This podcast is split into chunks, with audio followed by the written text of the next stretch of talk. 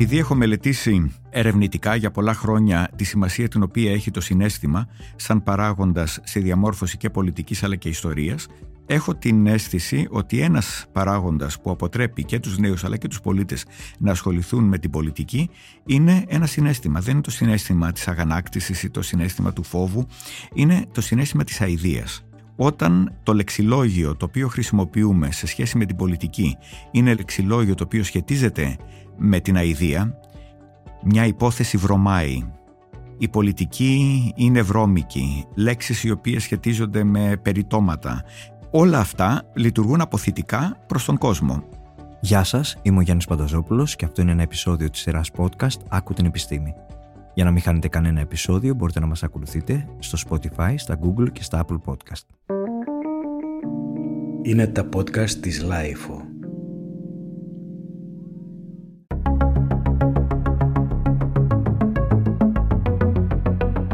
Ήταν οι αρχαίοι Έλληνες ρατσιστές.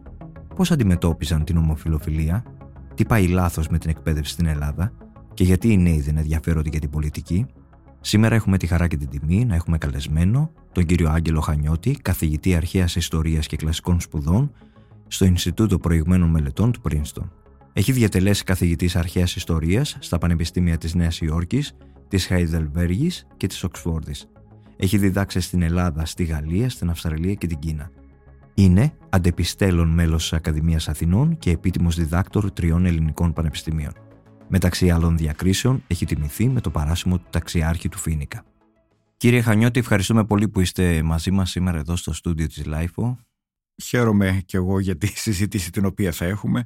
Κάθε φορά η LIFO είναι γεμάτη με ενδιαφέρουσες ειδήσεις και παρουσιάσεις και είναι πάντοτε χαρά μου να μιλάω μαζί σας.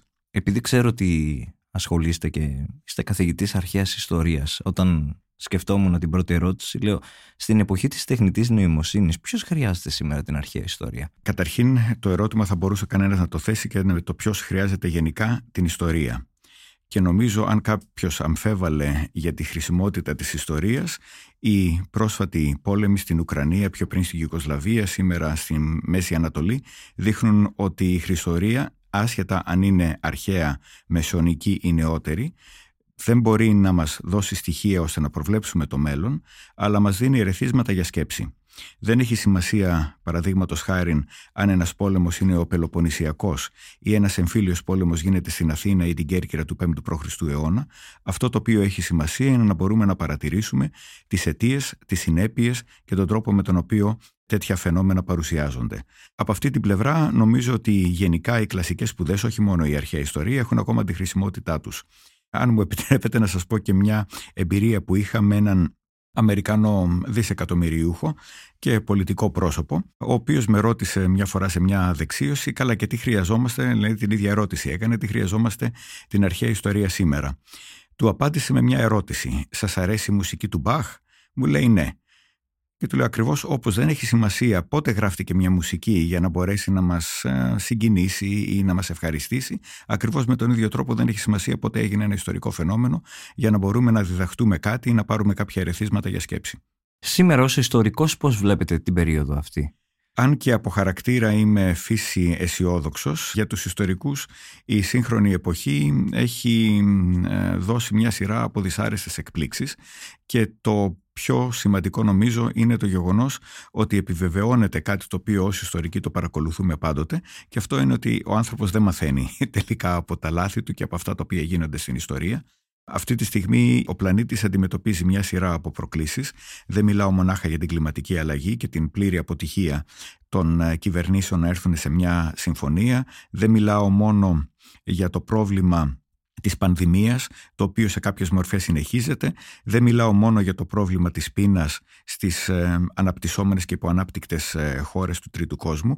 Μιλάω για το γενικότερο πρόβλημα ότι δεν έχουμε μάθει ότι όταν υπάρχει ένας πλανήτης ο οποίος έχει έρθει πολύ κοντά, Λύσεις σε παγκόσμια προβλήματα δεν μπορούν να δοθούν σε τοπικό επίπεδο. Δεν έχει σημασία αν μια χώρα μειώνει παραδείγματος χάρη τη χρήση ορυκτών καυσίμων, όταν μια Κίνα ή μια άλλη μεγάλη δύναμη δεν το κάνει. Δεν έχει σημασία να παίρνει κάποια χώρα μέτρα, παραδείγματος χάρη για να αντιμετωπίσει το μεταναστευτικό στα δικά της τα σύνορα, όταν δεν αντιμετωπίζει τις αιτίες που οδηγούν στη μαζική μετανάστευση. Και αυτό νομίζω ότι είναι το πιο κοινό χαρακτηριστικό όλων των προβλημάτων που βλέπουμε, ότι νομίζουμε ότι τοπικές λύσεις μπορούν να λύσουν τα παγκόσμια προβλήματα. Δεν θα γίνει αυτό το πράγμα και έτσι ο πλανήτης ολόκληρος οδηγείται σε πολύ δύσκολες εποχές. Τι είναι αυτό που σας ενοχλεί περισσότερο σήμερα; Αυτό που με ενοχλεί πάρα πολύ είναι κυρίως η έλλειψη γενικότερης παιδείας. Και οι αιτίες είναι πάρα πολλές. Δεν είναι μόνο το γεγονός ότι η μέση εκπαίδευση, όχι μόνο στην Ελλάδα και η κατώτερη εκπαίδευση, η στοιχειώδης εκπαίδευση, έχουν παρακμάσει. Πολύ πρόσφατα είχαμε τα αποτελέσματα της πίζας, τα οποία δείχνουν σε πόσο τραγική κατάσταση βρίσκεται η ελληνική στοιχειώδης εκπαίδευση. Είναι και άλλα προβλήματα, όπως είναι παραδείγματος χάρη το γεγονός ότι παλιά ένα μέρος της γενικότερης παιδείας, της ανατροφής όπως λέγαμε, το έπαιρνε ο νέος, το παιδί, στην οικογένεια. Αυτό έχει εξαφανιστεί στις περισσότερες δυτικές χώρες. Η ανατροφή έχει ανατεθεί ε, κυρίως ε, στην ε, δημόσια ή την ιδιωτική εκπαίδευση και αυτό έχει συνέπειες, όπως επίσης έχει συνέπειες το γεγονός ότι έχουμε την τεράστια διάδοση της τεχνητής νοημοσύνης με αποτέλεσμα πράγματα τα οποία νομίζω ότι έχουν ακόμα την αξία τους, όπως είναι η άμεση επαφή ενός μαθητή ή ενός γενικότερα ενός διδασκομένου με τον διδάσκοντα, η προσωπική, η φυσική επαφή, δηλαδή το βρίσκεται απέναντί του να μιλάνε μαζί, να σταθεί μπροστά σε ένα πίνακα, να γράψει κάτι, να τον διορθώσει, όλα αυτά αρχίζουν να χάνονται. Και φυσικά αυτά συνδέονται και με το γεγονός ότι οι νεότερες γενιές έχουν μάθει να διαβάζουν δεν είναι εντελώς αναλφάβητες, αν και έχουν χάσει την έννοια της ορθογραφίας. Το τι μου λένε οι συνάδελφοι Έλληνες πανεπιστημιακοί, το τι λάθη συναντούν σε γραπτά στο πανεπιστήμιο είναι ασύλληπτα. Αλλά είναι και το γεγονός ότι έχουν χάσει και τη δυνατότητα να διαβάζουν περισσότερο από μια σελίδα. Άκουγα μια συζήτηση στο λεωφορείο το καλοκαίρι που μια μητέρα έλεγε στην κόρη της να διαβάσει ένα βιβλίο, δεν θυμάμαι ποιο ήταν, γιατί είναι πολύ σημαντικό, και η κόρη της απαντούσε 13-14 χρονών, Μα δεν μπορώ να συγκεντρωθώ.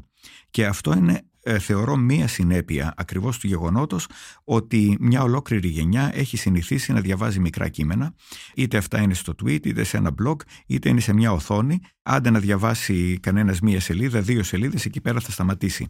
Η εποχή που κάποιος διάβαζε ένα βιβλίο από την πρώτη σελίδα έως την τελευταία έχει περάσει. Αυτό ισχύει ακόμα και στην ανώτατη εκπαίδευση που πολλές φορές φοιτητές ρωτάνε όχι ποιο βιβλίο θα διαβάσω αλλά ποιες σελίδες μέσα σε ένα βιβλίο θα διαβάσω και νομίζω ότι αυτό είναι ενδεικτικό για το επίπεδο στο οποίο βρίσκεται η γενικότερη καλλιέργεια των ανθρώπων. Και όταν υπάρχει έλλειψη καλλιέργειας, τότε υπάρχει και έλλειψη κριτικής σκέψης. Και όλα αυτά είναι φαινόμενα τα οποία κατά καιρούς υπάρχουν στην ιστορία. Δεν είναι δηλαδή κάτι το οποίο πρωτοεμφανίζεται, το να υπάρχει αμορφωσιά. Άλλωστε, γι' αυτό το λόγο υπάρχει και η λέξη αμόρφωτος ή απολύτιστος ή όλες αυτές οι λέξεις. Αλλά είναι το γεγονός ότι επιτείνονται πολύ περισσότερο, κυρίως λόγω της ε, σημασίας που έχει σήμερα η τεχνολογία, η οποία έχει τη δυνατότητα είτε να διαδίδει ειδήσεις σε πάρα πολύ γρήγορο διάστημα, αλλά όχι στην πολύχρωμη μορφή τους, δηλαδή με όλες τις ε, απαραίτητες διαφοροποιήσεις, αλλά κυρίως παρουσιάζοντάς τες, ακριβώς για λόγους συντομίας, σαν μαύρο-άσπρο.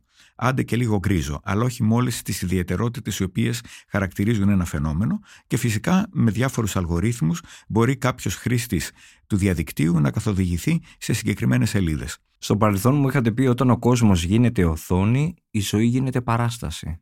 Συμφωνείτε ακόμα; Ε, ακόμα περισσότερο από ότι παλιότερα, διότι ακριβώς ε, δεν είναι μονάχα η συμβολική σημασία της οθόνης η οποία μας παραπέμπει στον κινηματογράφο ή στη τηλεόραση είναι και το γεγονός ότι εκείνος ο οποίος χρησιμοποιεί την οθόνη, εκείνος ο οποίος μεταδίδει τις σκέψεις του, τα συναισθήματά του μέσω της οθόνης δεν τα μεταδίδει με την αμεσότητα την οποία έχει προσωπική επαφή.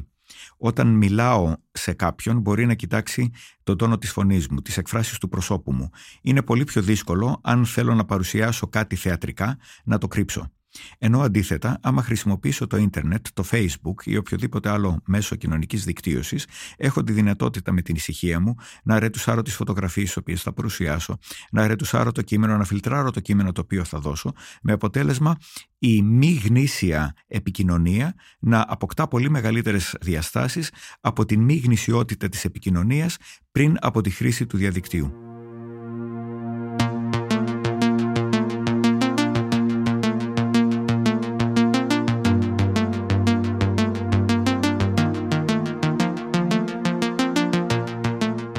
Επειδή είπατε πριν και για την εκπαίδευση και θέλω να μείνω σε αυτό. Πρώτα απ' όλα ήθελα να σας ρωτήσω αν θεωρείτε, επειδή μιλήσατε για την οικογένεια, ότι και το σχολείο έχει χάσει πλέον τη βαρύτητα που είχε κάποτε. Ασφαλώς μπορώ να πω για τα σχετικά προβλήματα σε ορισμένες χώρες, διότι είναι ένα πάρα πολύ μεγάλο θέμα και υπάρχουν μεγάλες διαφορές. Παραδείγματος χάρη ανάμεσα στο Βιετνάμ, το οποίο έχει ένα εξαιρετικό εκπαιδευτικό σύστημα. Αυτό το ξέρω από την εποχή που ήμουν αντιπρίτανης διεθνών σχέσεων στο Πανεπιστήμιο της Χαϊδελβέργη. Οι καλύτεροι φοιτητές που είχαμε στη φυσική, στα μαθηματικά, ερχόντουσαν από τις ασιατικές χώρες. Βιετνάμ, Σιγκαπούρη, Κίνα. Και αυτό είναι κάτι το οποίο γενικότερα ε, βλέπουμε σε αντίστοιχες έρευνες. Αλλά Υπάρχουν ορισμένα προβλήματα τα οποία υπάρχουν σε ορισμένες χώρες, παραδείγματος χάρη συγκεκριμένα στην Ελλάδα. Ένα βασικό πρόβλημα είναι το γεγονός ότι το πρόγραμμα το εκπαιδευτικό δεν έχει καμία σχέση με την πραγματικότητα του σχολείου. Δηλαδή είναι φορτωμένο με πάρα πολύ ύλη η οποία είναι αδύνατο να καλυφθεί μέσα στις αντίστοιχες ώρες στο σχολείο. Αλλά είναι και αντίδυνατο να καλυφθεί από τους καθηγητές. Να σας αναφέρω το χαρακτηριστικό παράδειγμα ότι άσχετα με το τι θα σπουδάσει στις φιλοσοφικές σου σχολές, είτε αν θα έχει σπουδάσει αρχαιολογία, αρχαία ιστορία, κλασική φιλολογία, βυζαντινή φιλολογία, νεότερη φιλολογία ή φιλοσοφία, ακριβώς τα ίδια επαγγελματικά δικαιώματα θα αποκτήσεις. Δηλαδή θα πας να διδάξεις στη μέση εκπαίδευση όλα τα λεγόμενα φιλολογικά μαθήματα, τα οποία ο ίδιος δεν θα τα έχεις διδαχτεί ποτέ ή θα τα έχεις διδαχτεί πάρα πολύ επιφανειακά. Αυτό είναι ένας, ένας από τους ε, παράγοντες. Αλλά είναι και θέματα τα οποία σχετίζονται με τον αριθμό των ε, μαθητών μέσα σε μια τάξη, αλλά και με την κοινωνική σύνθεση των ε, σχολείων. Πολλές φορές, ιδίως όταν ανήκουμε στον προοδευτικό κόσμο, κλείνουμε τα μάτια μας μπροστά στα προβλήματα τα οποία δημιουργούνται από το πραγματικό γεγονός της μετανάστευσης. Ότι έχει σε ορισμένες τάξεις παιδιά τα οποία δεν έχουν την ίδια άνεση στην ελληνική γλώσσα την οποία έχει κάποιος ο οποίος έχει γεννηθεί στην Ελλάδα. Και η μεν δεξιά το εκμεταλλεύεται αυτό για να δημιουργήσει εθνικιστικές ε, ε, τάσεις, η δε προοδε, προοδευτικός χώρος προτιμά να αγνοεί το πρόβλημα από το να προσφέρει συγκεκριμένες ε, λύσεις. Και αυτό δεν, ειδικά το μεταναστευτικό, δεν είναι κάτι το οποίο αφορά μονάχα τα σχολεία, αλλά αφορά γενικότερα τον πολιτισμό. Και αν μου επιτρέπετε εδώ να ανοίξω μια παρένθεση ε, για κάτι το οποίο δεν σχετίζεται με την μέση εκπαίδευση, αλλά είναι ένα γενικότερο πρόβλημα στην Ελλάδα. Αυτή τη στιγμή στην Ελλάδα υπάρχουν τρεις μόνο ομάδες πληθυσμού, οι οποίες αυξάνονται δημογραφικά. Γενικά υπάρχει δημογραφική παρακμή στην Ελλάδα, ο πληθυσμός μειώνεται, εκτός από τρεις ομάδες. Οι τρεις ομάδες που αυξάνονται είναι οι ηλικιωμένοι, τα άτομα της τρίτης ηλικίας, οι μετανάστες και οι απόδημοι. Και είναι οι τρεις μονάδες, οι ομάδες, για τις οποίες πολιτικές ηγεσίες και τα κόμματα δίνουν τη μικρότερη σημασία. Αναφέρομαι όχι γενικότερα, αλλά ειδικότερα σε θέματα πολιτισμού. Αν αντιμετωπίζει κανένας την τρίτη ηλικία, παραδείγματος χάρη, την αντιμετωπίζει ως αποδέκτη πολιτισμού καπή, πολιτιστικές εκδηλώσεις, όχι ως δημιουργό πολιτισμού.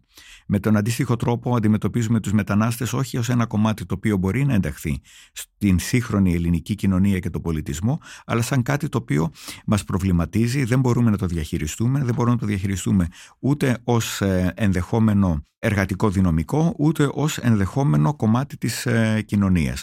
Και αντίστοιχα προβλήματα υπάρχουν και στο θέμα των αποδήμων, παρά το γεγονός ότι σε λίγα χρόνια κατά πάσα πιθανότητα οι Έλληνες οι οποίοι θα ζουν στο εξωτερικό θα είναι αντίστοιχων αριθμών με τους Έλληνες που ζουν στην Ελλάδα. Παρ' όλα αυτά υπάρχουν, ε, υπάρχει μεγάλο έλλειμμα στην ε, χρησιμοποίησή τους αλλά και στη σύνδεσή τους ε, με την Ελλάδα. Αυτό ήταν μια πάρα πολύ μεγάλη παρένθεση και ξέφυγα λίγο από την αρχική ερώτηση που είναι η εκπαίδευση αλλά επαναλαμβάνω προβλήματα σχετίζονται με το πώς εκπαιδεύονται εκείνοι οι οποίοι θα διδάξουν στη μέση εκπαίδευση, σχετίζονται με το τι ύλη υπάρχει στη μέση εκπαίδευση και σχετίζονται και με την σύνθεση των ε, μαθητών, δηλαδή το γεγονός ότι αντιμετωπίζουμε προβλήματα ουσιαστικά ε, σχολικής βίας, τα οποία δεν υπήρχαν σε αυτή την έκταση στην ε, μορφή που παρουσιάζονται αυτή τη στιγμή στην Ελλάδα και είναι κάτι το οποίο, για το οποίο κανένας θα πρέπει να κλείνει τα μάτια, αλλά θα πρέπει να κοιτάζουμε με ειλικρίνεια και νυφαλιότητα τις αιτίες που προκαλούν αυτά τα φαινόμενα. Αν θυμάμαι καλά, έχετε συμμετάσχει σε επιτροπές για την ε, εκπαίδευση. Τι, τι είναι αυτό που πάει. Ε, τώρα είμαι, ε, μάλιστα, είμαι ο μόνος ο οποίος είμαι ταυτόχρονα και στο Εθνικό Συμβούλιο Έρευνας Τεχνολογίας και Καινοτομίας και στην Εθνική Αρχή για την Ανώτατη Εκπαίδευση. Επομένως, βλέπουμε αυτά τα φαινόμενα από διάφορες εκθέσεις οι οποίες υπάρχουν. Είναι εκθέσεις οι οποίες μάλιστα κατατίθενται και στη Βουλή, αλλά δεν έχω δει ποτέ κανέναν ε, βουλευτή να θέσει μια επερώτηση στη Βουλή και να πει: Κοιτάξτε, πήραμε την ετήσια έκθεση της ΕΘΑΕ και βλέπουμε ότι η Ελλάδα είναι πάτος σε ό,τι αφορά συγκεκριμένα πράγματα. Την αντιστοιχία ανάμεσα στον αριθμό των φοιτητών, τον αριθμό των διδασκόντων και των διδασκομένων. Ένας προς 40 στην Ελλάδα, ένας προς 28 στην Κύπρο, ένας προς 7 ή 8 στις ε, υπόλοιπες χώρες της Ευρώπης. Δεν υπάρχει κάποιος ο οποίος να ρώτησε για ποιο λόγο η Ελλάδα είναι η τελευταία χώρα ή μαζί με την Ιταλία σε σχέση με την επαγγελματική αποκατάσταση των πτυχιούχων των πανεπιστημίων στον τομέα τον οποίο σπούδασαν. Αυτά είναι πραγματικά προβλήματα, είναι απολύτως τεκμηριωμένα, αλλά δεν αντιμετωπίζονται και η αντιμετώπιση η οποία γίνεται γενικά στο θέμα της παιδείας είναι αντιμετώπιση για, λυπάμαι που θα το θέσω έτσι ομά, για εντυπωσιασμό ενώ υπάρχουν τεράστια προβλήματα, παραδείγματος χάνει στη στοιχειώδη και τη μέση εκπαίδευση, όλο το βάρος δίνεται στην τριτοβάθμια εκπαίδευση. Θα δείτε πρωτοσέλιδα στις εφημερίδες για σχετικά θέματα, για το αν ήταν δύσκολα ή εύκολα τα μαθήματα στις εξετάσεις, τις, ε, οι ερωτήσεις τη εξετάσεις της φυσικής, για το αν έκλεισε ή δεν έκλεισε ένα πανεπιστημιακό τμήμα, αλλά δεν βλέπω να υπάρχει αντίστοιχη δημοσιογραφική κάλυψη των πολύ σαφών προβλημάτων που υπάρχουν στη μέση εκπαίδευση. Τώρα υπήρξε, επειδή η ε, σχετική υπουργός για τα σχετικά θέματα είπε ότι δεν πειράζει να περπατήσουν ένα ή δύο χιλιόμετρα τα παιδιά στο χειμώνα για να πάνε από το ένα σχολείο στο άλλο.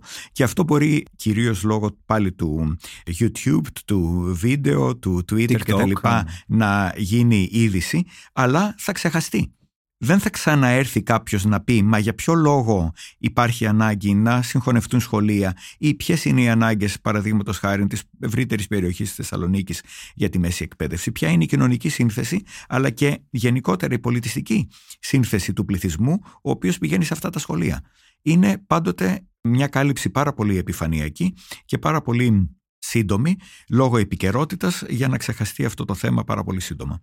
Τι ορισμό θα δίνατε στον πολιτισμό σήμερα; Δεν θα έδινα έναν διαφορετικό ορισμό από αυτό τον οποίο θα έδινα στον πολιτισμό ε, σε οποιαδήποτε άλλη εποχή. Ο πολιτισμός είναι οι δραστηριότητες του ανθρώπου οι οποίοι ε, καλύπτουν την ε, δημιουργία, την ε, παραγωγή στον τομέα της λογοτεχνίας, της τέχνης, άσχετα αν υπάρχουν μερικές φορές νέες μορφές τεχνών, της μουσικής. Αυτό είναι το οποίο ε, σε βασικές γραμμές συνιστά τον πολιτισμό. Εκείνο το οποίο διαφέρει αναπεριόδους είναι παραδείγματος χάρη κατά πόσο η θρησκεία θα είναι ένας παράγοντας ο οποίος επηρεάζει την πολιτιστική δημιουργία. Είναι πολύ μεγαλύτερος ο ρόλος παραδείγματος χάρη της θρησκείας ε, στη μεσαιωνική εποχή ή στο Βυζάντιο, όταν η λογοτεχνική παραγωγή, η παραγωγή της τέχνης, η παραγωγή της μουσικής σχετίζεται άμεσα με τη θρησκεία και είναι πολύ λιγότερο στη σημερινή εποχή. Αλλά τα αντικείμενα τα οποία περιλαμβάνει ο πολιτισμός δεν αλλάζουν.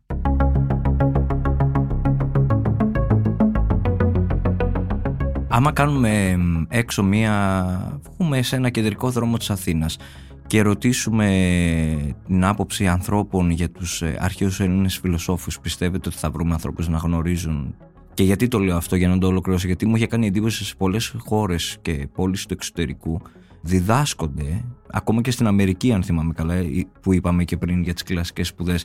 Αναρωτιέμαι πολλές φορές σήμερα στην Ελλάδα αν κάνουμε μια βόλτα και ρωτήσουμε ανθρώπους πιστεύετε ότι θα ξέρουν να μας απαντήσουν. Ε, εξαρτάται και αν θα ξέρουν να μας απαντήσουν θα μπορούν να μας απαντήσουν λόγω του δικού τους προσωπικού ενδιαφέροντος και όχι αυτού που έχουν διδαχτεί στη μέση εκπαίδευση. Διότι από την εμπειρία την οποία έχω από παιδιά συγγενικά τα οποία πηγαίνουν στο σχολείο ή παιδιά ε, λίγο πολύ στην ηλικία που βρίσκομαι υπάρχουν παιδιά στο σχολείο ή ε, μερικές φορές ε, έχουν αποφυτίσει πρόσφατα από το σχολείο αυτό το οποίο βλέπει κανένας είναι πόσο επιφανειακή είναι η μόρφωση. Σας λέω ένα ακραίο παράδειγμα. Ρωτούσα έναν ανιψιό μου τι μάθημα διδαχτήκανε στα αρχαία και μου είπε ότι ήταν κάτι δεν θυμάται. Του λέω, μα ένα, πριν από ένα μήνα το κάνατε. Μου λέει, «Ναι, το ξέχασα. Τι περίπου ήταν, μου λέει κάτι ήταν που είχε σχέση με κόκαλα και νεκροκεφαλές. Και λέω, μα τι διδάσκουν στο γυμνάσιο και στο Λύκειο Λουκιανό και Ηλιόδωρο, πολύ έτσι ψαγμένου συγγραφείς. Ε, τελικά, για να μην μακρηγορώ, κατάλαβα ότι, ε, γιατί μου είπε ότι έχει κάτι που έχει σχέση με το Πάσχα, κατάλαβα ότι μιλούσε για τον επιτάφιο. Γιατί στην αρχή ε, ο Θουκυδίδης λέει ότι υπάρχει και μια κλίνη των αφανών και ότι φέρνουν τα οστά των ε, πεσόντων.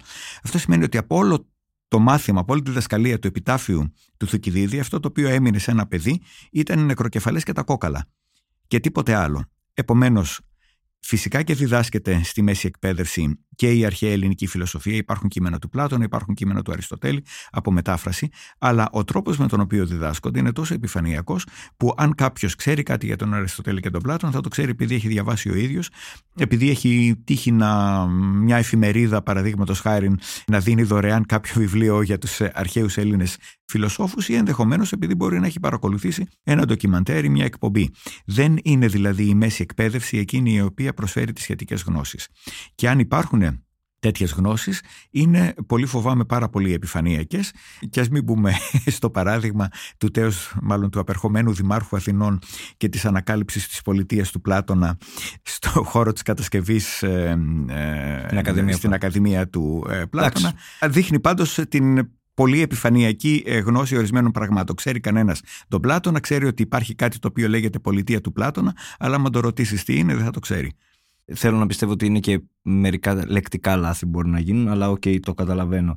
Θέλω να μείνω όμως και εγώ να κάνω μια παρένθεση. Μια κοινωνία δεν πρέπει να την απασχολεί το γεγονός ότι οι νέοι δεν ενδιαφέρονται για την πολιτική όχι μόνο ε, θα πρέπει να την ενδιαφέρει, θα πρέπει να ανησυχεί ιδιαίτερα, μονάχα που το, η αδιαφορία των νέων για την πολιτική δεν αφορά μόνο τους νέους. Είναι μια γενικότερη αδιαφορία για την πολιτική, η οποία σχετίζεται και με τον τρόπο, μάλλον με το τι ε, συναισθήματα δημιουργεί ο πολιτικός διάλογος, γενικά η πολιτική κατάσταση. Επειδή έχω μελετήσει ερευνητικά για πολλά χρόνια τη σημασία την οποία έχει το συνέστημα σαν παράγοντας στη διαμόρφωση και πολιτικής αλλά και ιστορίας, έχω την αίσθηση ότι ένας παράγοντας που αποτρέπει και τους νέους αλλά και τους πολίτες να ασχοληθούν με την πολιτική είναι ένα συνέστημα. Δεν είναι το συνέστημα της αγανάκτησης ή το συνέστημα του φόβου, είναι το συνέστημα της αηδίας. Όταν το λεξιλόγιο το οποίο χρησιμοποιούμε σε σχέση με την πολιτική είναι λεξιλόγιο το οποίο σχετίζεται με την αηδία, μια υπόθεση βρωμάει. Η πολιτική είναι βρώμικη, λέξεις οι οποίες σχετίζονται με περιτώματα. Όλα αυτά λειτουργούν αποθητικά προς τον κόσμο, διότι η αηδία αποτελεί ένα μηχανισμό επιβίωσης. Άμα πλησιάσεις μια παθογόνα ουσία, πρόκειται να σε βλάψει. Γι' αυτόν τον λόγο έχεις το αίσθημα της αηδίας, ώστε να απομακρυνθείς από αυτή την ουσία. Όταν επομένως η γενικότερη εντύπωση που έχουμε για την πολιτική ότι είναι βρώμικη, τότε ε, δεν θα πρέπει να απορούμε που οι άνθρωποι δεν θα πάνε να αγκαλιάσουν κάτι βρώμικο και φυσικά μερικές φορές έχουμε και ακραίες περιπτώσεις όπως παραδείγματος χάρη την περίπτωση ενός δημάρχου ο οποίος εναπέθεται τα περιτώματά του ε, στο σπίτι του αντιπάλου του. Είναι πολύ πρόσφατα δεδομένα. Υπάρχει ένα ε, ακριβώς αντίστοιχο στην αρχαιότητα. Στην πόλη Ταρσό της Κιλικίας είχε γίνει αυτό κατά ενός πολιτικού οι αντίπαλοι του πήγαιναν και τα έκαναν ακριβώς έξω από την πόρτα του και μας λέει ο Στράβων ότι η απάντησή του ήταν ότι μπορεί κανένας να καταλάβει το επίπεδο της πολιτικής μιας πόλης και από τα περιτώματά της. Και αυτό σχετίζεται με μια ε, διαγνωστική μέθοδο της αρχαίας ιατρικής οι γιατροί για να μπορέσουν να διαγνώσουν μια ασθένεια εξέταζαν τα ούρα, τα περιτώματα όπως γινόταν άλλωστε και στο Μεσαίωνα και σε, μέχρι στη, την πρόσφατη ε, ιατρική και έτσι κατά κάποιο τρόπο θέλει να δείξει την ασθένεια μιας πόλης ακριβώς ε, σε σχέση με αυτό το ε, γεγονός. Αλλά για να καταλήξω σε αυτό το θέμα νομίζω ότι η γενικότερη εντύπωση η οποία υπάρχει για την πολιτική ότι δεν είναι κάτι καθαρό αποθεί τον κόσμο στην ενασχόληση και αυτό είναι ε, πάρα πολύ επικίνδυνο και μάλιστα είναι κάτι το οποίο οδηγεί μερικές φορές και σε δραματικά αποτελέσματα όπως ε, πολύ φοβάμαι θα είναι η επανεκλογή του Τραμπ στην Αμερική. Μ' άρεσε αυτή η ανάγωγη που κάνατε με το παρελθόν. Πώς εξέφραζαν ή διαχειρίζονταν τα συναισθήματά τους οι αρχαίοι Έλληνες; Πάλι εξαρτάται από την παιδεία ή την καλλιέργεια, θα ξαναγυρίσω σε αυτό το θέμα, διότι ένα από γενικότερο τρόπος με τον οποίο θα εκφράσεις το συνέστημα ε, σχετίζεται με την αποδοχή της έκφρασης του συναισθήματος από την κοινωνία. Παραδείγματος χάρη, αν είσαι Σπαρτιάτης, άσχετα αν αισθάνεσαι φόβο ή όχι, θα προσπαθήσεις να το κρύψεις. Αν αισθάνεσαι θλίψη για τον χαμό ενός συγγενικού προσώπου, το αίσθημα το οποίο θα δείξεις είναι η χαρά, διότι το ξέρουμε αυτό από ε, ένα χωρίο του Ξενοφόντα, μετά από μια ήττα της Σπάρτης με πολλούς νεκρούς, οι μόνοι στη Σπάρτη οι οποίοι κυκλοφορούσαν με φεδρό πρόσωπο χαρούμενοι ήταν εκείνοι που είχαν χάσει κάποιον στη μάχη και όχι εκείνοι που οι συγγενείς τους είχαν επιζήσει και είχαν γυρίσει νικημένοι στη Σπάρτη. Επομένως, ο τρόπος με τον οποίο εκφράζεται το συνέστημα εξαρτάται και με την ιεράρχηση των συναισθημάτων. Αν θα δώσεις μεγαλύτερη έμφαση στο αίσθημα του φόβου από ότι στο αίσθημα της ελπίδας ή της αγανάκτησης. Ε, και όλα αυτά σχετίζονται και με τον τρόπο με τον οποίο γίνεται η ανατροφή ενός ε, αρχαίου ε, ανθρώπου και γι' αυτό το λόγο είναι ένα ε, θέμα για το οποίο δεν μπορεί κανένας να δώσει την ίδια απάντηση για όλες τις εποχές της αρχαιότητας αλλά και για όλες τις πόλεις. Επίσης υπάρχουν περίοδοι όπως και σήμερα που η φανερή εκδήλωση του συναισθήματος είναι όχι μόνο πολύ πιο αποδεκτή αλλά και καλλιεργείται με διάφορα μέσα, όπως γίνεται και σήμερα παραδείγματος χάρη όταν ήμουν παιδί στην τηλεόραση δεν υπήρχαν τόσα κλάματα όσο υπάρχουν σήμερα στα διάφορα reality shows ε, κτλ. Και, και αυτό ακριβώς σχετίζεται με το γεγονός ότι έχεις θεατές οι οποίοι ανοίγουν την τηλεόραση ακριβώς για να δουν κάποιον να χαστοκίσει κάποιον άλλο, να κλάψει, να βρίσει. Γενικώς να υπάρξει μια έκρηξη ε, συναισθημάτων. Ε, και κάτι ανάλογο το παρατηρούμε και σε ορισμένες περιόδους αρχές ε, εποχής, ιδίως στην ελληνιστική εποχή και τους αυτοκρατορικούς χρόνους, επειδή το συνέστημα θεωρείται ένας μηχανισμός πυθούς. Η εκδήλωση του συναισθήματος και η χαλιναγώγηση των συναισθημάτων άλλων αποτελεί αντικείμενο της ρητορικής διδασκαλίας και ακριβώς επειδή είναι αντικείμενο της ρητορικής, υπάρχει πολύ μεγαλύτερη καλλιέργεια του τρόπου με τον οποίο ελέγχεις ή εκδηλώνεις το συνέστημά σου. Ήταν οι αρχαίοι Έλληνες ρατσιστές. Επειδή μιλήσατε πριν για το μεταναστευτικό, θέλω λίγο να σας προβοκάρω. Υπήρχε ναι.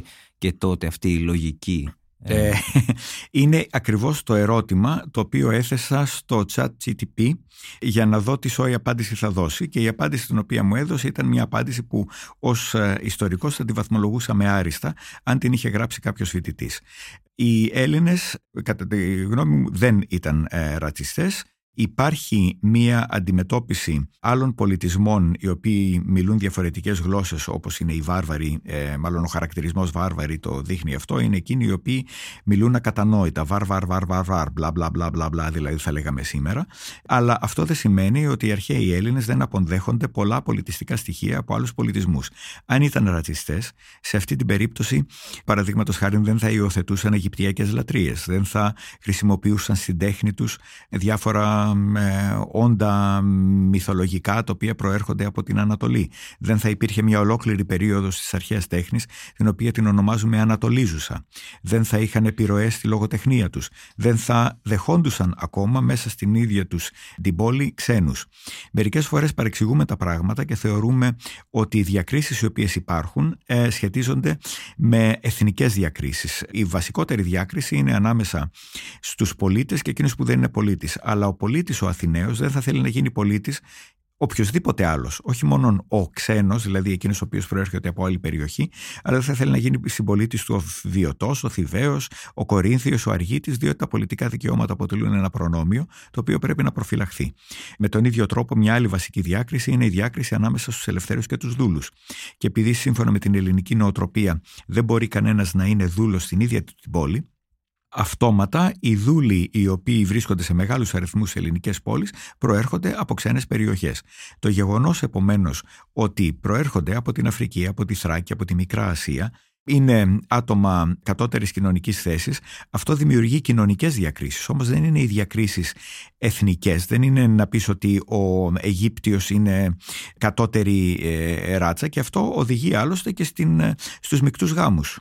Πάλι ο Θουκυθίδη. Ο Θουκυθίδη τι είναι; Ο πατέρας του ήταν Αθηναίος, η μητέρα του δεν ήταν Αθηναία, δεν ήταν καν Ελληνίδα. Ήταν μια ε, θράκησα πριγκίπισσα. Από αυτά τα παραδείγματα νομίζω ε, φαίνεται ότι δεν υπάρχει μια γενική, δεν μπορεί κανένας να πει γενικά ότι οι αρχαίοι Έλληνες ήταν ε, ρατσιστές. Μερικές φορές υπάρχουν φυσικά συγκρούσεις οι οποίες οφείλονται σε εθνικές ε, διαφορές, αλλά αυτές οι συγκρούσεις βρίσκονται σε πολύ συγκεκριμένες συνθήκες και κάτω από συγκεκριμένες καταστάσεις. Παραδείγματος χάρη στην Ιερουσαλήμ. Όταν υπήρξε μια σύγκρουση ανάμεσα στους Ιουδαίους οι οποίοι υιοθετούσαν τον ελληνικό πολιτισμό, είναι οι Ελληνίζοντες και τους Ορθόδοξους παραδοσιακούς Ιουδαίους υπήρξε και ανάμιξη του ελληνιστικού βασιλιά του Αντιόχου του Τετάρτου, ο οποίος απαγόρευσε τη λατρεία στον ναό της ε, Ιερουσαλήμ. Αυτό προκάλεσε συγκρούσεις ανάμεσα στους Έλληνες και τους Εβραίους, αλλά η ρίζα της σύγκρουσης δεν είναι μια ρατσιστική, αλλά είναι μια καθαρά πολιτική και πολιτιστική.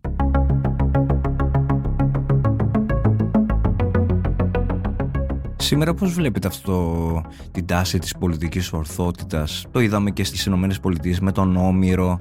Βλέπουμε ότι προσπαθούμε μέσω της πολιτικής ορθότητας να αλλάξουμε κάπως ε, τη διδασκαλία ή να... Ναι, είναι μια ε, ανιστόρητη και εξαιρετικά επιπόλαιη αντιμετώπιση άλλων ιστορικών εποχών. Δεν μπορούμε ποτέ να κρίνουμε τις ε, αξίες μιας άλλης ιστορικής περίοδου με βάση τις δικές μας αξίες. Και με αυτό το κριτήριο δεν μπορούμε να ε, αγνοήσουμε ολόκληρους πολιτισμούς με αυτό το επιχείρημα θα έπρεπε κανένας να γνωρίζει παραδείγματος χάρη όλο ο πολιτισμό των Μάγιας οι οποίοι είχαν ανθρωποθυσίες και τον οποίο ο πολιτισμός ήταν εξαιρετικά βίκαιος ή των ε, Ατστέκων ε, παραδείγματος χάρη. Θα έπρεπε με τα ίδια κριτήρια να μην ε, διαβάζουμε την βίβλο, την Παλαιά Διαθήκη, την Καινή Διαθήκη διότι αν διαβάσει κανένας λεπτομέρειες που υπάρχουν μέσα τι πρέπει να κάνει κανένας, πώς θα πρέπει να αντιμετωπίσει τον μυχό, τον ομοφιλόφιλο ή οτιδήποτε άλλο θα έπρεπε να απογορευτούν σχεδόν όλα τα κείμενα της παλαιότερης εποχής διότι περιέχουν στοιχεία τα οποία δεν συμβαδίζουν με τις δικές μας ε, ε, ηθικές αξίες.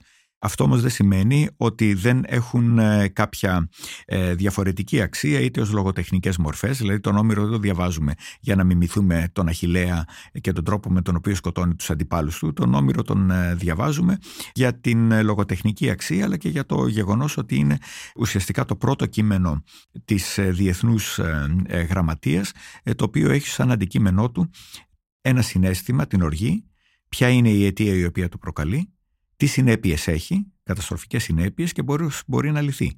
Γι' αυτό διαβάζουμε την Ηλιάδα ή διαβάζουμε την Οδύσσια για τι μας συγκινεί η επιθυμία του Οδυσσέα να επιστρέψει στην πατρίδα του. Δεν τη διαβάζουμε για να δούμε με λεπτομέρειες πώς ακριβώς τύφλωσε τον ε, Πολύφημο. Επομένως αυτή η τάση να απορρίπτονται από την αμερικανική διδασκαλία, όχι γενικά, αλλά σε ορισμένα σχολεία εξαιρετικά φανατικά κείμενα της αρχαίας ε, ελληνικής λογοτεχνίας, είναι επιπόλαιοι και μάλιστα αν ήθελε κανένας ε, να εξετάσει ζητήματα τα οποία μας αφορούν σήμερα, όπως είναι παραδείγματος χάρη ο πόλεμος, η μετανάστευση, η καταπίεση, η δουλεία, Υπάρχουν ένα σωρό κείμενα της αρχαίας ελληνικής γραμματείας, τα οποία ακριβώς αυτό το αντικείμενο πραγματεύονται. Οι Τροάδε του Ευρυπίδη, παραδείγματος χάρη. Ο Επίκτητος, ένας από τους ε, φιλοσόφους, ήταν ο ίδιος δούλος. Ο Λουκιανός είναι ένας συγγραφέας ο οποίος έχει εξαιρετική επικαιρότητα ε, με τα κείμενα τα οποία έχει. Επομένως, δεν είναι σωστή η γενική απόρριψη της αρχαίας ελληνικής γραμματείας. Οφείλεται όμως ε, και σε άγνοια, διότι παραδοσιακά στα Αμερικανικά πανεπιστήμια αυτό το οποίο διδάσκεται είναι ένας κανόνας συγγραφέων. Είναι συγκεκριμένοι συγγραφείς. Είναι η τραγική, είναι ο Όμηρος, είναι οι ρήτορες του 4ου ε, π.Χ. αιώνα βασικά από την ελληνική λογοτεχνία.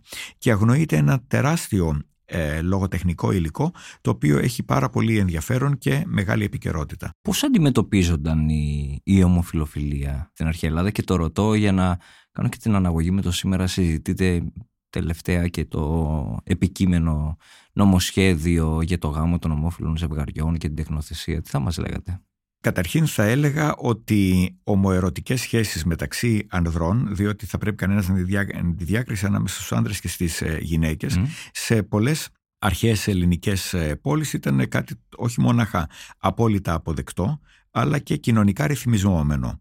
Ε, το γνωρίζουμε αυτό με περισσότερες λεπτομέρειες στην περίπτωση της αρχαίας Κρήτης, όπου υπάρχει ο λεγόμενος κριτικός έρος, όπου παιδιά στην εφηβική ηλικία απάγονται από κάποιον ηλικιωμένο, ο οποίος όμως πρέπει να έχει, ανήκει σε συγκεκριμένη κοινωνική τάξη φεύγουν μαζί για δύο μήνες ε, στα βουνά όπου περνάνε αυτό το χρόνο κυνηγώντας και στη συνέχεια επιστρέφουν στην πόλη. Γίνεται μία έρευνα για το αν ο ηλικιωμένος, ο πιο ηλικιωμένος συμπεριφέρθηκε με σωστό τρόπο στο νεαρό, ο οποίος μπορεί να του απευθύνει κατηγορίες και σε περίπτωση που δεν υπάρχει τέτοιο πρόβλημα, ο εραστής δίνει στον νερώμενο μία σειρά από συμβολικά δώρα, μία νέα στολή, την οποία ε, φοράει στην υπόλοιπη τη ζωή τους σε επίσημες εκδηλώσεις και καμαρώνει, όπως μας λέει πάλι ο Στράβωνας, ο οποίος αντιλεί τις πληροφορίες του από τον ιστορικό έφορο, του δίνει ένα βόδι για να θυσιαστεί και του δίνει ένα κύπελο σαν σύμβολο της συμμετοχή του στα συσίτια.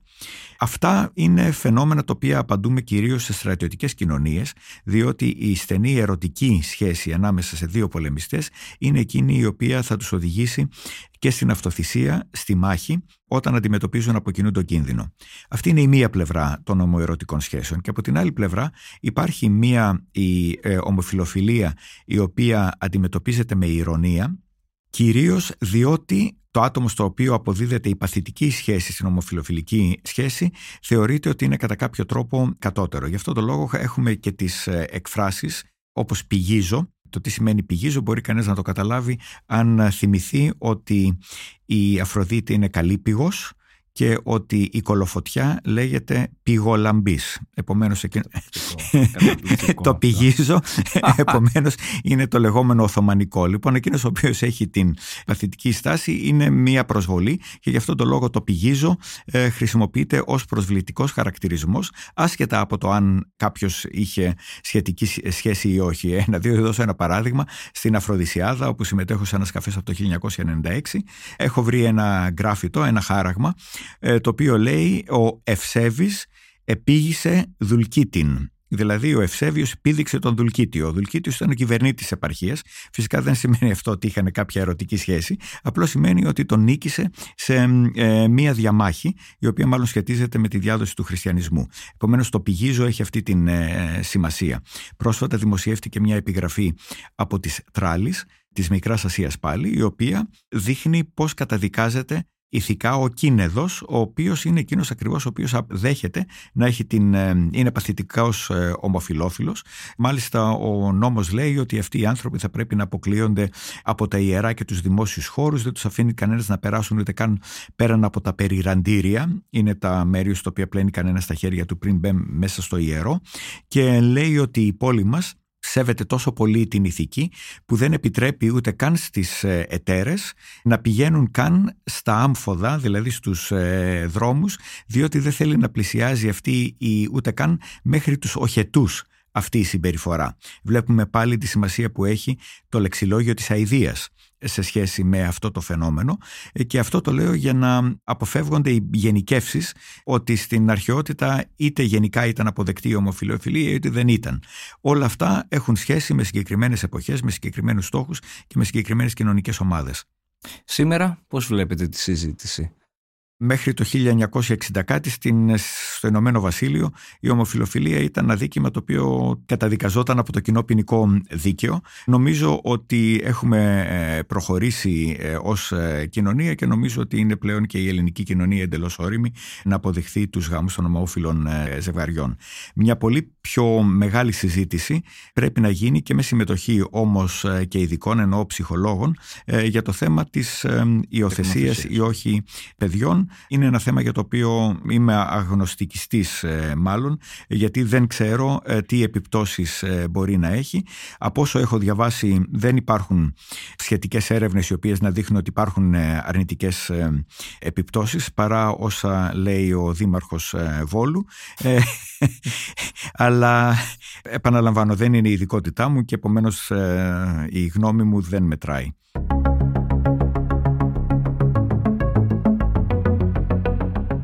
Μιλήσαμε στην αρχή της συζήτησής μας για την τεχνητή νοημοσύνη και αναρωτιέμαι, ενώ μετά ακολούθησε και όλα αυτά που είπαμε για την παιδεία, τελικά είναι εποχή ακμής ή εποχή παρακμής αυτή που ζούμε; Λυπάμαι που δεν δίνω απαντήσεις με ναι ή όχι, αλλά αυτό η πεποίθησή μου είναι ότι η δουλειά ενός επιστήμονα είναι να διακρίνει τις διαφορές. Μάλιστα ενός επιστήμονα των ανθρωπιστικών ή των κοινωνικών επιστημών. Ενώ οι θετικές επιστήμες προσπαθούν να διακρίνουν νόμους, οι οποίοι επαναλαμβάνονται, η δουλειά του ιστορικού είναι να διακρίνει διαφορές και όχι νομοτέλειες και επαναλήψεις. Γενικά πιστεύω στην πρόοδο και νομίζω ότι σε πάρα πολλά σημεία έχουμε κάνει πρόοδο και σαν άνθρωποι και σαν ε, ηθικές οντότητες και σαν ε, πολιτισμός. Μάλιστα χρησιμοποιώ τη λέξη πολιτισμός συνειδητά. Αν ήμουν στην Αμερική αυτή τη στιγμή θα είχα γίνει cancelled, θα είχα ακυρωθεί διότι υπάρχει μια γενική αποστροφή στη χρήση της έννοιας civilization. Εγώ πιστεύω ότι υπάρχουν πολιτισμοί, ότι υπάρχουν πολιτισμένοι άνθρωποι και υπάρχουν απολύτιστοι άνθρωποι. Ε, πιστεύω ότι ο πολιτισμός ε, προχωράει και υπάρχει πρόοδος, αλλά παρόλα αυτά ε, δεν σημαίνει ότι δεν υπάρχουν και τεράστιοι κίνδυνοι. Ε, ένας από τους αρχαιότερους μύθους ε, της ανθρωπότητας είναι ο μύθος για το δέντρο της γνώσης του καλού και του κακού.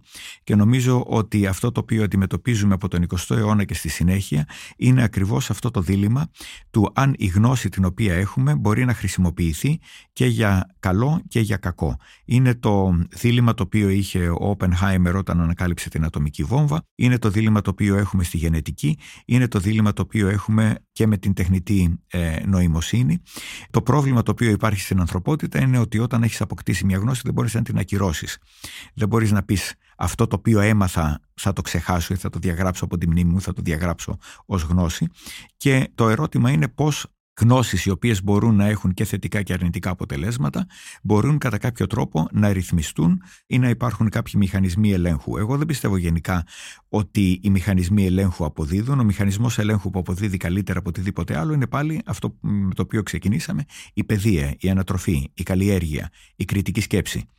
Και η συμβουλή την οποία θα έδινα στις μεγάλες εταιρείες τεχνητής νοημοσύνης είναι αν θέλουν να κάνουν κάτι καλό, να μην χρηματοδοτούν τόσο την έρευνα στα πανεπιστήμια για αυτά τα αντικείμενα, αλλά να χαρίζουν βιβλιοθήκες στα σχολεία.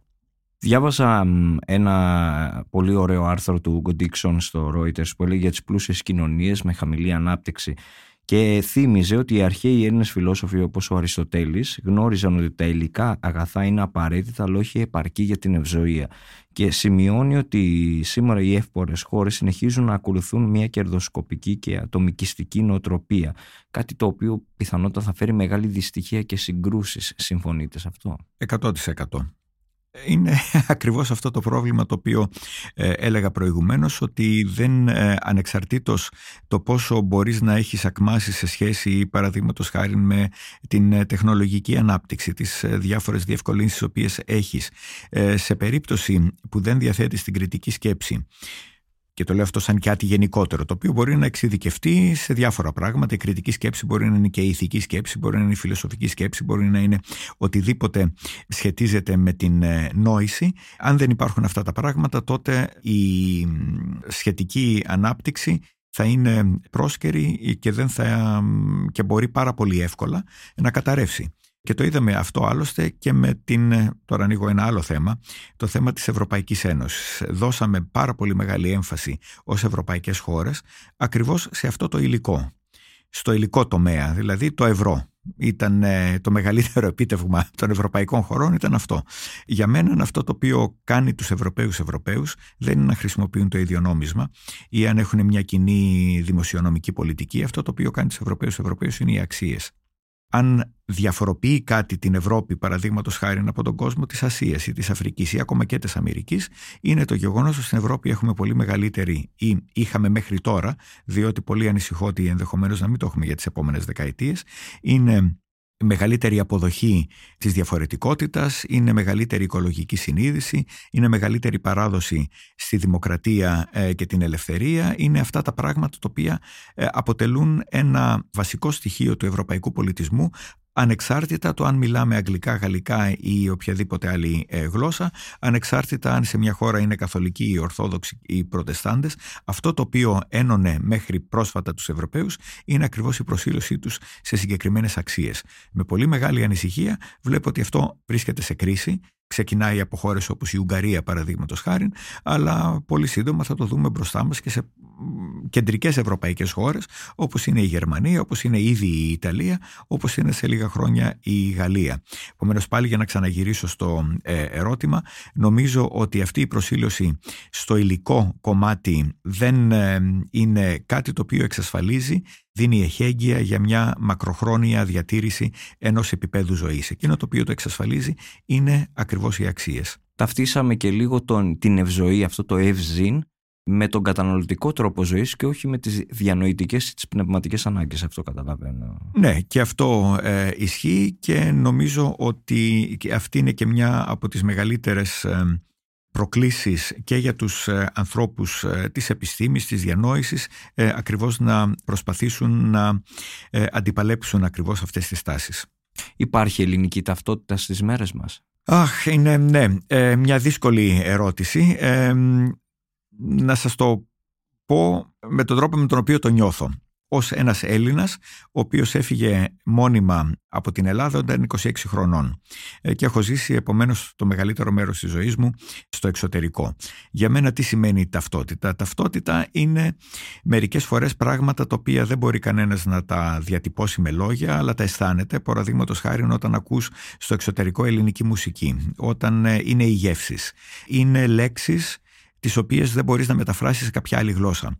Το γεγονός ότι έχουμε τη λέξη λεβέντης παραδείγματος χάρη, την οποία δεν μπορούμε να τη μεταφράσουμε ε, σε κάποια άλλη γλώσσα, αυτά νομίζω είναι αυτά τα οποία συνιστούν μια ελληνική ταυτότητα, διότι είναι ακριβώς εκείνα τα οποία μας διαφοροποιούν από τους άλλους. Φυσικά αυτή η ελληνική ταυτότητα δεν σημαίνει ότι δεν δέχεται πιέσεις, ακριβώς επειδή σε μια εποχή παγκοσμιοποίησης είναι πολύ μεγάλη η τάση της αφομοίωσης προς ε, πολιτιστικά και άλλα δεδομένα ενός που καλύπτουν ε, το σύνολο του πλανήτη. Αλλά νομίζω ότι ακόμα δεν την έχουμε χάσει την ε, ελληνική ταυτότητα. Είναι οι τρόποι έκφρασης αλλά είναι ακόμα και μερικές φορές και αρνητικά στοιχεία της ελληνικής ταυτότητας όπως ο αχαδελφισμός ε, όπως το δεν βαριέσαι πάλι είναι εκφράσεις τις οποίες δεν μπορείς να τις μεταφράσεις σε κάποια άλλη γλώσσα. Πώς θα μεταφράσεις το «δε βαριέμαι» ή «δε βαριέσαι». Ε, αν με το μεταφράσεις σε επιλέξει θα καταλάβει κανένας τι του λες στα αγγλικά ή τα γαλλικά. Τελευταία ερώτηση. Τι συμβουλή θα δίνατε σε έναν ε, νέο που θα μας ακούσει; Μ' είχατε κάνει την ίδια ερώτηση και πριν από χρόνια και η απάντηση την οποία είχα δώσει τότε ήταν, ε, ήταν στα χρόνια της κρίσης αν μπορείς να φύγεις από την Ελλάδα να φύγεις το γρηγορότερο. Και είχε γράψει τότε και είχε γίνει viral αυτή. Ναι, είχε γίνει viral, δεν νομίζω ότι είχα πάρει μόνο θετικά σχόλια αλλά ήταν όπως ήταν η ειλικρινή απάντηση διότι επειδή έχω ικανοποιήσει όλες μου τις φιλοδοξίες έχω ε, την πολυτέλεια να είμαι ειλικρινής ε, να κοιμάμαι καλά το βράδυ και να έχω αρχές. Η συμβουλή επομένως την οποία θα έδινα εγώ σε έναν ε, νέο ε, σήμερα θα ήταν κυρίως να δώσει πολύ μεγάλη έμφαση στις δικές του ικανότητες και ε, προδιαθέσεις. Ένα μεγάλο πρόβλημα που βλέπω στην ελληνική κοινωνία είναι οι νέοι να επηρεάζονται χωρίς να υπάρχει κανένας σοβαρός λόγος από το περιβάλλον τους για τις επιλογές τις οποίες θα κάνουν στο θέμα των σπουδών και της επαγγελματικής αποκατάστασης. Επομένως η συμβουλή μου είναι κοιτάξτε μέσα στον εαυτό σας, δείτε τι είναι αυτό το οποίο σας κάνει εσάς διαφορετικούς από όλους τους άλλους συνομιλικούς σας. Μπορεί αυτό να είναι μια δεξιότητα, μπορεί αυτό να είναι ακόμα και μια αδυναμία την οποία θα πρέπει κανένας να αποφύγει και με βάση αυτό να αποφασίσετε τι θα κάνετε. Είναι ένα μεγάλο έλλειμμα το οποίο υπάρχει στη μέση εκπαίδευση, ακριβώς αυτό της επαγγελματικής ενημέρωσης για τι μπορεί κανένας να κάνει στο μέλλον δεν είναι μονάχα το επάγγελμα, είναι γενικότερα το τι θέλω να κάνω από τη ζωή μου. Και νομίζω ότι αυτή είναι μια απάντηση την οποία δεν θα τους δώσεις στους νέους, ούτε δεν θα τους δώσουν ούτε τα social media, ούτε το TikTok, αλλά είναι κάτι το οποίο χρειάζεται μια ενδοσκόπηση. Κύριε Χανιώτη, θέλω να σα ευχαριστήσω θερμά. Πάντα κάθε συζήτηση μαζί σας είναι ανεξάντλητο μάθημα ζωής.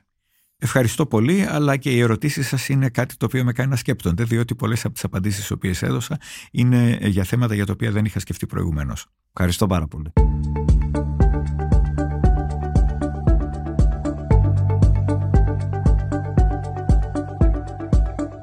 Ήταν ένα επεισόδιο της σειράς podcast «Άκου την επιστήμη» με καλεσμένο τον καθηγητή αρχαίας ιστορίας και κλασικών σπουδών στο Ινστιτούτο Προηγμένων Μελετών του Πρίνστον, κ. Άγγελο Χανιώτη. Για να μην χάνετε κανένα επεισόδιο μπορείτε να μας ακολουθείτε στο Spotify, στα Google και στα Apple Podcast και επειδή μας ενδιαφέρει και η γνώμη σας μπορείτε να αφήνετε τα σχόλιά σας στο αντίστοιχο πεδίο. Είναι τα podcast της Lifeo.